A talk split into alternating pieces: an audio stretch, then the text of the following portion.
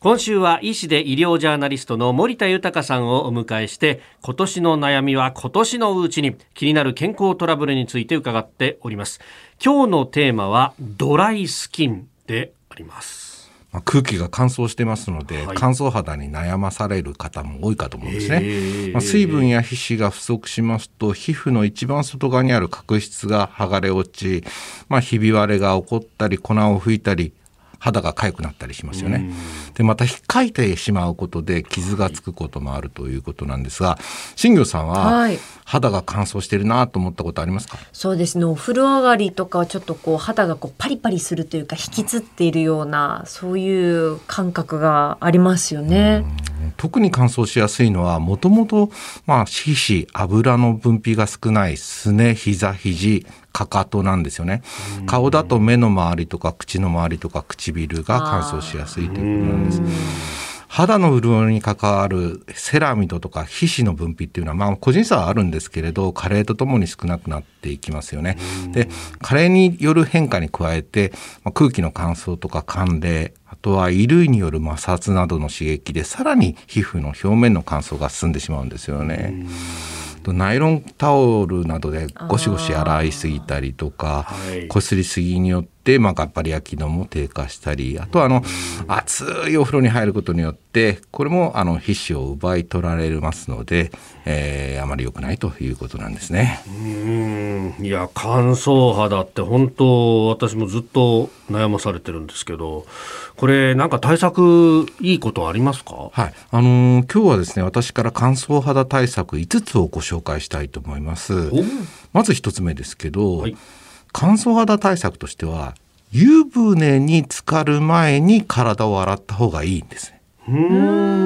湯船に入ってしまうと皮膚の表面にある角質層がふやけてしまって、まあ、皮膚の油が飛ばされてしまうんですね。でその状態でまた体を洗うと、はい、さらに角質層から油が奪われてしまうということなんで乾燥肌が悪化するとえー、まあ参考にしてください。そして2つ目の乾燥肌対策ですけれども、はい、家族でお風呂に入る場合には一番風呂は避けるということです。こ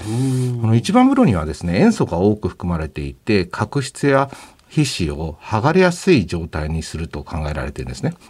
だから他の人が入った後の方が塩素が薄まっていることが多いので肌に優しいということです。まあただお一人暮らしの方もいらっしゃるんでそういう方は入浴剤の多くは塩素の働きを和らげる性質がありますんで、お一人暮らしの方はこれを利用されることというのもいいかなと思いますね。乾燥肌対策3番目はですね、はい、やはり何といってもゴシゴシ洗わないっていうことですよね。あのまあゴシゴシすると気持ちはいいんですけど、ただ毎日やると角質層がダメージを受けてしまいますんで、まあ、石鹸を泡立てるなどをして手で優しく洗うということがおすすめです。4つ目の対策ですけど、はい、これは当たり前のことですけど熱い風呂の長湯は避けるということですね。やっぱり長湯で熱いお風呂だと皮脂が取れやすいということです。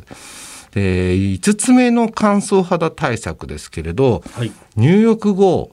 肌が完全に乾いていない状態しっとりしている時に保湿剤を塗るということです。まあ、できれば肌から湯気が出ているようなぐらいの時に、すなわちあのバスタオルで体を拭いた直後にすかさずクリームを塗ると。でもうコーティングしちゃうというのがいいんでこれもですね私ここ5年ぐらいやりだしてあの乾燥肌は対策はバッチリだと思ってます自分で実践していいなと思っている方法ですね。